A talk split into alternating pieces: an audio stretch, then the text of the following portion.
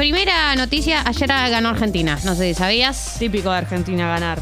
Ganamos 1 a 0, y como lo predije, eh, ganamos contra Perú, ¿Cómo fue el resultado? 1 a 0. Pero Yo dije que iba a pasar. Vos dijiste 2 a 0, Galia. No, no, no, no, no, No, no. puedo creerlo. Eh, 1 a 0 dije. Esta insólita. A ver, vamos a escucharme.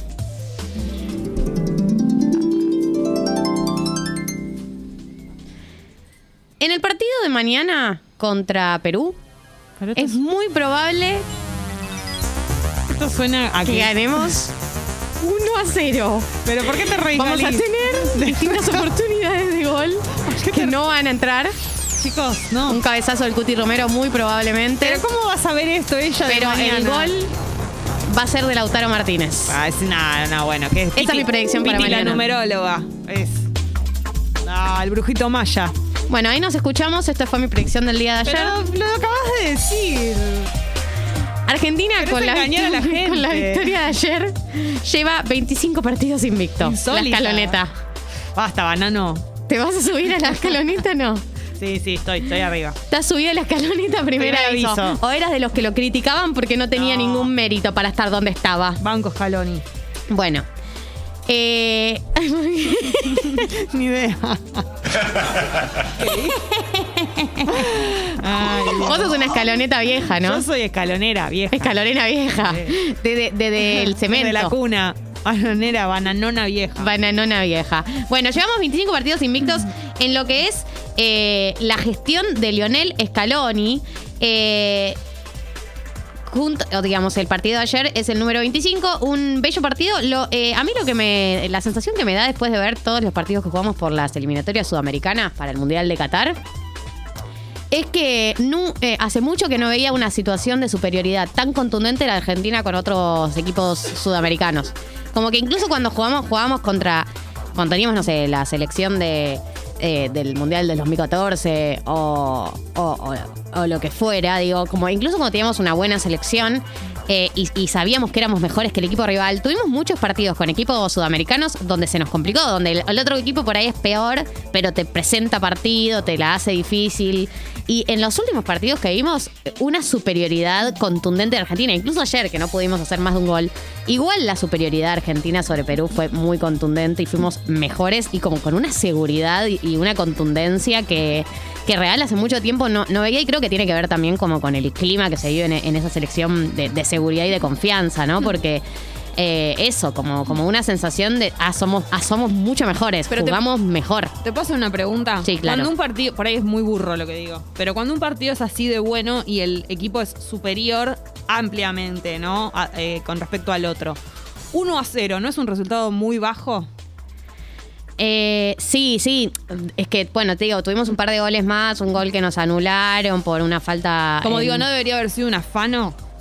Sí, debió haber habido más goles. Yo creo que lo que pasó fue que en tuvimos un primer tiempo donde arrancamos muy bien y deberíamos haber hecho dos o tres goles. eh, y en el segundo tiempo ellos se rearmaron un poco y, y rearmaron un poco como el equipo y tuvieron un mejor segundo tiempo que evitó que nosotros eh, hiciéramos más goles. Pero, viste, esa, esa típica que te dicen el resultado no refleja el partido. Sí, claro. Bueno, pasó un poco eso y tampoco tuve, si bien Perú tuvo alguna situación, alguna que otra situación de gol, en ningún momento me sentí, no fue esos 1 a 0 donde estás tensa que sentís en cualquier momento me lo dan vuelta. De hecho, todo lo contrario, la sensación era en cualquier momento le metemos dos o tres más. No pasó. eh, pero igual te, queda, te quedas con la sensación de, de que Argentina fue superior y que Argentina está en un gran momento. Este equipo está en un gran momento, eh, no solamente futbolístico, sino se nota eh, anímico, la seguridad con la que juegan, se animan a hacer cosas, se animan a tocar, se animan en taco, esto, lo otro, bueno. Típico acertado. Y además una sensación eh, muy linda de que mm, todos los cambios que hacen, los jugadores entran muy bien. Como que a mí me pasaba con, con la selección anterior que cada cambio era como un momento de tensión. ¿Estás seguro que querés hacer este cambio? Y acá no sé, no sé, cuando entra Guido Rodríguez eh, por paredes, por ejemplo, son dos eh, cinco increíbles. eh, y te da como eso, hay, hay recambio y cuando hacen cambios te gusta el jugador que entra y te- digo, como, no sé, una sensación muy linda y también una sensación de que no dependemos tanto de las individualidades y por eso los cambios también es como que el que entra, entra un juego colectivo y no es que se va a cambiar el futuro del partido por un cambio, como pudo haber sido en, en- en- en la, selección anterior, donde cada individualidad, tipo, te- vos apostabas todo a que, te, a que te cambie el futuro de ese partido. Y no es tan así para mí en esta selección. Bueno, nada, es lo que pide la gente, mi Por análisis. supuesto. ¿Y cómo está la pulga? Eh, muy bien está la pulga. Espectacular está la pulga.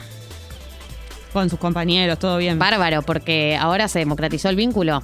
Es mucho más horizontal, son todos amigues. Claro, me encanta. Amigo de De Paul, Me encanta eso. es amigo de Walls, Estoy para, Paredes. estoy para ser amiga de. ¿Te lío? No, de, de Paul. Sí, estamos para ser amigas de Paul. Y nos vamos de vacaciones con todos ellos que se van en general a Ibiza o a Ay, sos Grecia, tan sucia, Dalia. Sos tan sucia. Pero Siempre pero ¿por pensando qué en estás eso. pensando? Querés ir a meterte entre los jugadores. Te pensás que no te conozco. Pero están todos en pareja. Dale, están todos en pareja. ¿Te pensás que con no grandes sé? parejas. Pensás que no sé. Tienen hijos algunos. Dios Bien, mío. vamos a noticias, otras noticias de la semana. Voy a cambiar de tema.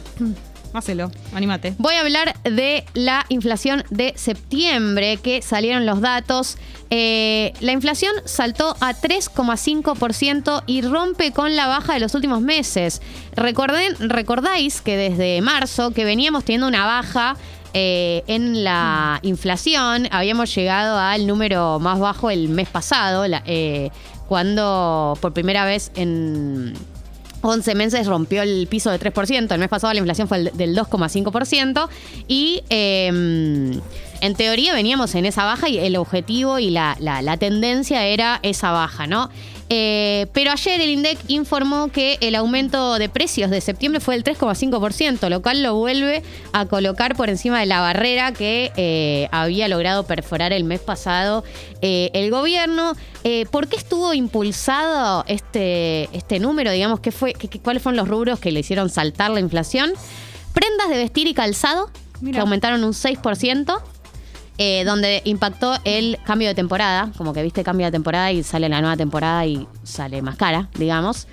Eh, seguida por bebidas alcohólicas y tabaco, que aumentaron un 5,9%, principalmente la suba de cigarrillos afectó.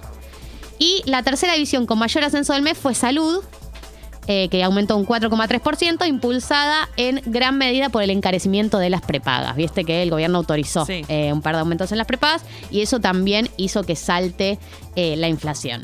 Los alimentos, que en agosto habían subido en 1,5%, eh, subieron un 2,9%, todavía por debajo del promedio general, pero más que el mes pasado.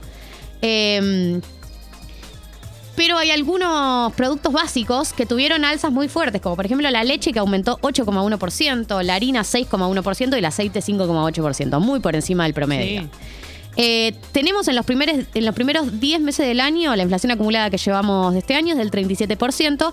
Recordemos que eh, el, prono- el pronóstico del gobierno había sido que la inflación eh, del año va a ser 29, estamos a, a octubre, o digamos, eh, este número que digo es hasta septiembre, incluido, es tres- eh, vamos 37, así que estamos ya muy por encima, ya sabíamos igual, porque ya lo habíamos superado en julio, ese 29%, pero sin dudas igual es, no es una buena noticia que se haya vuelto a acelerar la inflación, porque en teoría el objetivo del gobierno era como, bueno, arrancamos con inflación alta, pero vamos, vamos bajando, bajando, bajando, hasta, no sé, lograr un eh, número que no va a ser el 29, pero va a ser un número más viable. Y no, eh, es, volvió a subir y tampoco queda claro qué es lo que va a pasar en el mes que viene y qué es lo que va a pasar después de las elecciones, que también Eso es un factor. Y también teniendo en cuenta que el gobierno entra en una etapa de mucha más eh, emisión, de gastar mucha más plata, ¿no? De poner plata, lo que se dice poner plata en el bolsillo de la gente. Y eso, si bien no es la única causa, es una de las causas que genera inflación. Entonces, también puede ser algo que empuje un poquito el aumento de precios. Vamos a tener que prestar atención a, a cómo sigue la inflación, porque, o sea, si bien ya todos sabemos que la mayoría de los gremios que no son tan poderosos como aceiteros, camioneros, bancarios, todos ellos que tienen cláusula gatillo y reabren las paritarias y las cierran unas piolas paritarias, el resto ya nos quedamos afuera. Eh, el resto nos quedamos afuera y si y, y- y hay que ver por cuánto, ¿no? Por cuánto eh, te que, cuál es la diferencia entre tu afuera. paritaria, cuál- claro, cuál es la brecha entre tu paritaria y lo que efectivamente fue la inflación eh, de este año.